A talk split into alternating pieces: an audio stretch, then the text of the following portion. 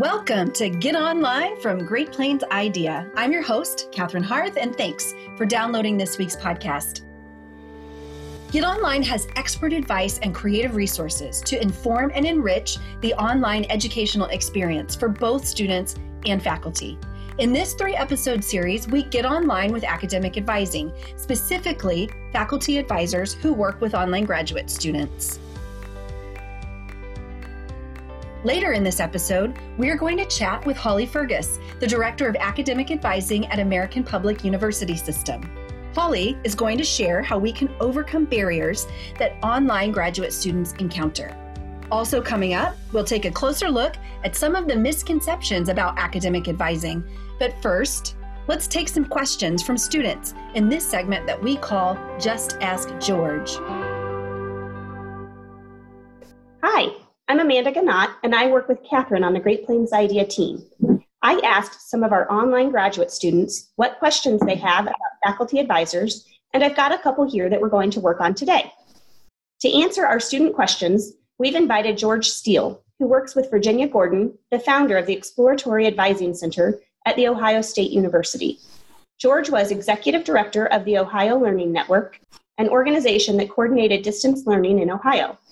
George has been a 30 year member of NACADA and has presented at EDUCAUSE and WCET. Today, he is here to help us out. Welcome, George. I'm happy to be here, Amanda. Thank you for asking me. Great. Let's tackle some student questions. Our first question today is from Emily at Iowa State. Emily emailed to ask about her relationship with her academic advisor. Emily said, My coworker is also getting a master's degree.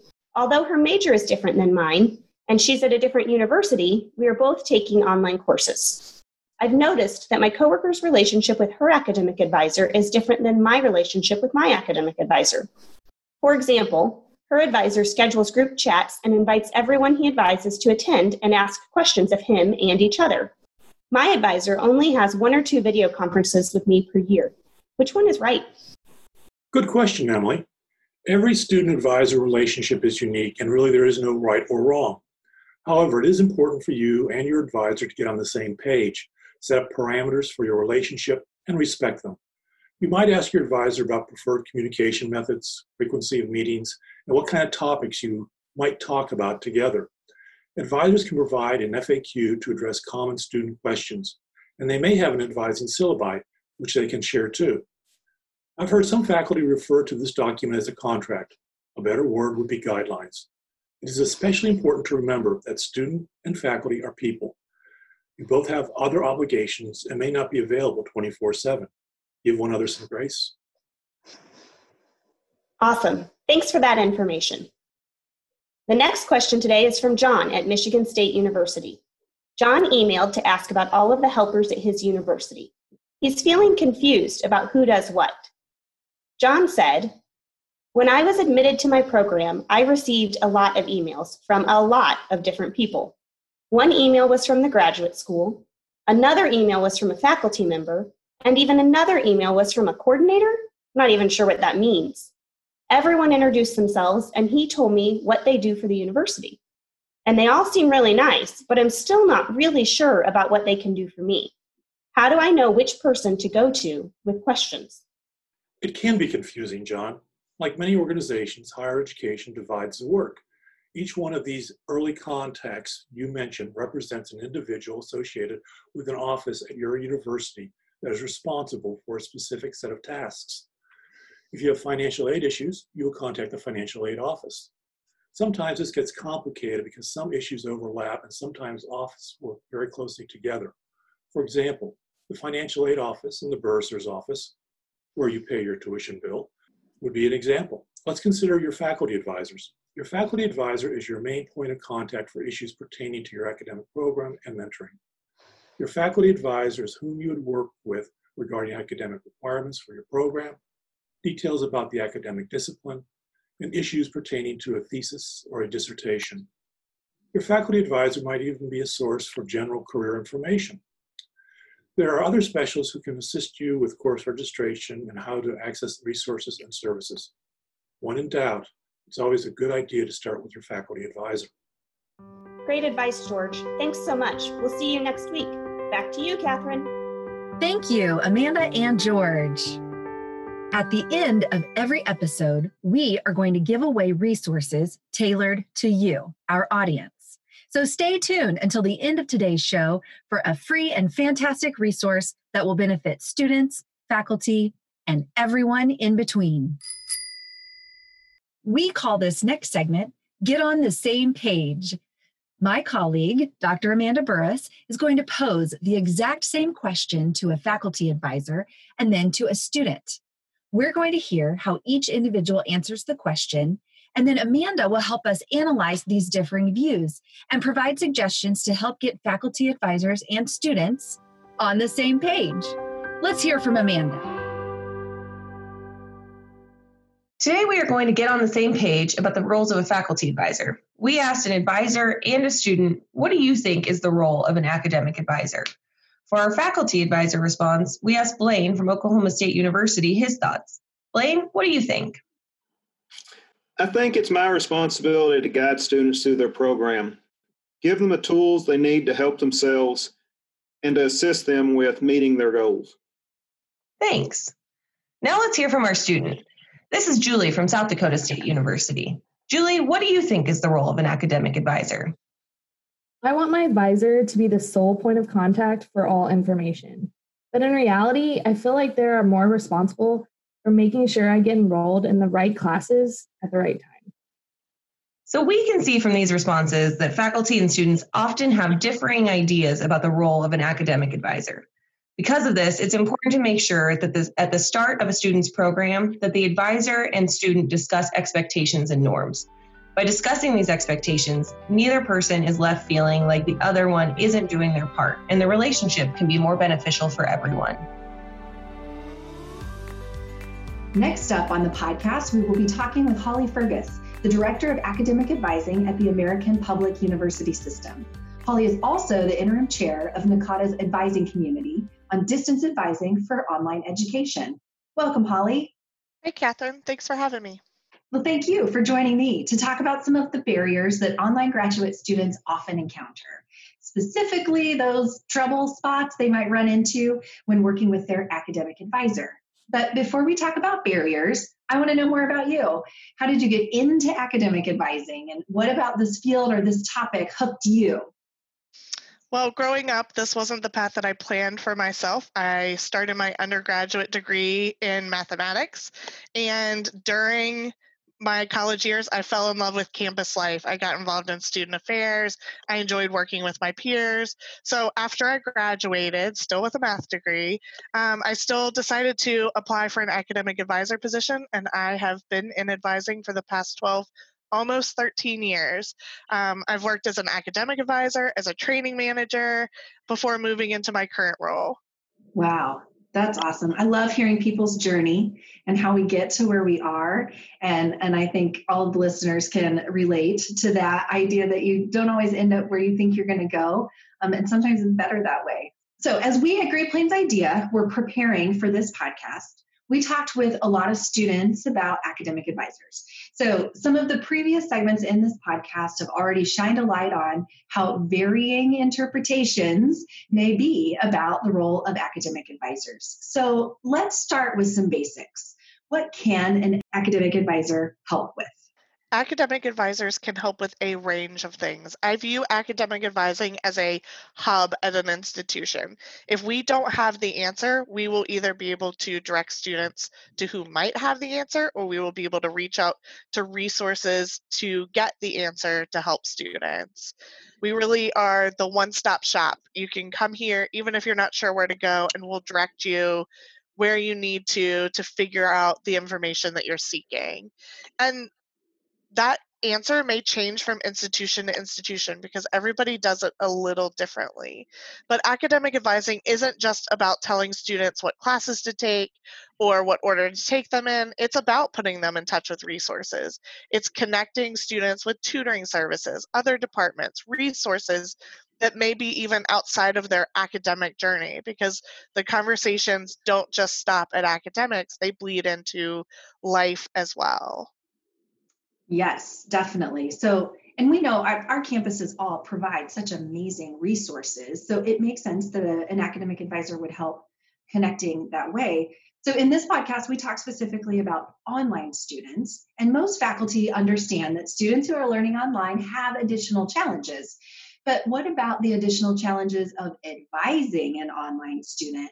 Talk to us a little bit about the differences between on campus and online advising. Yeah, I definitely think that there are barriers and differences between the two. Um, being online may create a communication barrier because you don't see the students face to face. So, figuring out how to get in touch with someone that you may have never met in an office can be difficult. Does that student prefer a phone call, an email, a text message, or what other medium of communication your institution may be using? And then figuring out which is best for that level of communication or that student is also going to be a little tricky. Um, academic advisors have a skill set that they can change their preference based on the communication. So they can say, okay, we just had this long phone conversation about this policy, but I'm going to follow up with an email about it because there's so many important details that I want to make sure you have it all in front of you. I think that there's also a challenge when you are an online academic advisor forming that relationship with students. You really have to get creative. It's so easy when you're face to face with someone to talk about the weather or the building across campus or the construction that you ran into that may have delayed you on your way here this morning, you know, getting into the office. But when you're online, you don't have a lot of those same initial familiarities that we are typically used to in face to face interactions. You have to talk about maybe what did they do for the weekend or are is there permanent address in a place that you recently visited or would like to visit and take notes and talk about those things and really work to find something in common to, to build a foundation of a relationship for. Yeah, that's great. The personal touch, I mean, that goes a long way. It does. In, in, mm-hmm. in, in So that's that's perfect advice. Um, so we sometimes hear the word academic advisor and we sometimes hear the word faculty advisor and i've even heard the words major professor. So these words seem interchangeable but are there differences that we need to be aware of? There may be. It's going to vary from institution to institution. So uh, at my institution, we have a team of professional academic advisors. We help with things like university policy and procedures. We help, you know, navigating and understanding their online classroom or their e-campus. But we also have some faculty advisors who help with things that are industry specific. So, questions that our academic advisors may not be able to answer or address because they may not work directly in that field. So, I think my advice would be to figure out what academic advising looks like at your institution and what those roles look like because you may have an academic advisor and a faculty advisor, or you may have just one or the other serving in that role.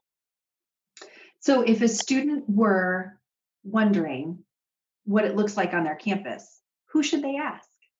Their academic advisor would be oh. the ah. perfect place to start start there. That's great. That's great advice. So, so Holly, you've talked about how the faculty can help break down these barriers by connecting students to resources that are on campus and also connecting to the student on a personal level. But it can't all be on the faculty advisor to make this relationship work. So, what can or should students do to be more proactive and help themselves get past these barriers? I would just encourage students to reach out.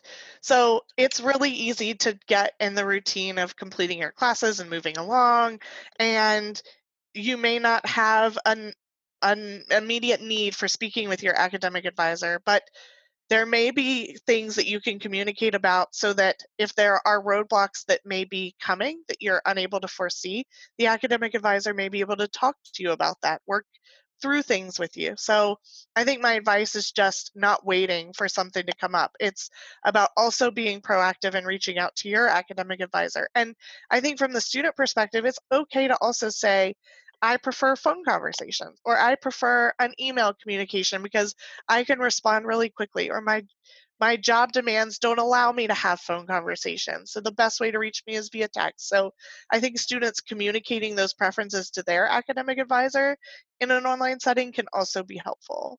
I think that's great. You know, I'm, I'm reminded of um, a time that I heard a student say, you know, I don't even know what questions to ask. And their academic advisor said, just say that. That's helpful to me too, to know that you are starting from the ground floor and you're not even sure how to start with this. And then I know how to approach you once once you share that with me. So even just being open and honest in that way, I think is is also really helpful. So I agree. Yeah. So, so as we've mentioned, our listeners are made up of students and faculty groups, and you've provided some great recommendations to both groups on how they can create a stronger academic advising relationship. As we are nearing the end of our interview today, I'd like to ask you if each of those groups, the student group and the faculty advisor group, takes just one thing away from this interview, what would you want that to be? I think if I had to narrow it down to one thing, I'm going to say communication because it's the most important piece on both parts, both the advisor part and the student part. Keeping those open lines of communication, reaching out, asking questions, establishing expectations and touch points, and building that relationship so that it can carry them from the start of their academic journey through the end of their academic career is super helpful. That is a great note to end on. Just open lines of communication. Thanks for helping us understand how online students and faculty advisors can work together to overcome common barriers. It's been my pleasure.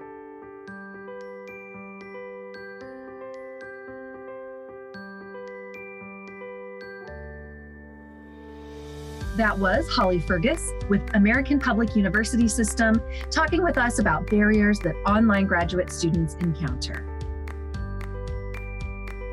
While this three episode series of Get Online is all about academic advising, we know that there are other types of advising in the world. One of those is financial advising, which can also be referred to as financial planning.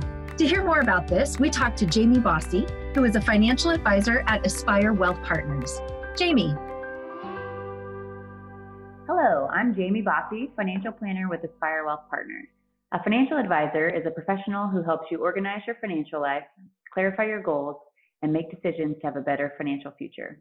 We serve as a resource to guide you through life's transitions, like buying a house, getting married, sending kids to college, and preparing for retirement. We can help you balance those competing priorities while anticipating and navigating any potential roadblocks you may face along the way.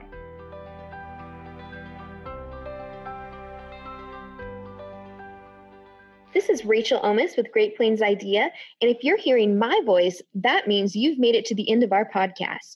At the end of every episode, we have a giveaway, and today's freebie is a great tool for faculty, academic programs, and students. We've designed a roles and responsibilities checklist that you can use to determine and track responsibilities and milestones that are important to your degree program. You can even edit this document to reflect how advising works at your university. You can find and download the roles and responsibilities checklist by visiting www.gpidea.org slash podcasts. That's www.gpidea.org slash podcasts. That's it for this week's show. Special thanks to our guests, Just Ask George Steele, our student and faculty voices, and our guest expert, Holly Fergus. Also, a big thanks to the team at Great Plains Idea Chelsea Barbercheck, Amanda Burris, Amanda Ganot, Rachel Omis, and Stephanie Stewart. I'd also like to thank the members of our Student Idea Board who helped us research the student perspectives for this series Emily Ball, Laura Brubaker, Chucky Hassan, Summer Red, Barbara Scully, and Camille Thurston. You can download other Great Plains Idea episodes on your favorite podcast app. To learn more about Great Plains Idea and to access the resources shared during this and other episodes, go to gpidea.org slash podcasts. That's gpidea.org slash P-O-D-C-A-S-T-S. In our next episode, we'll talk with Jamie Heck from the University of Cincinnati about creating a sense of community using online academic advising. I'm your host, Katherine Harth, and until next time, get online.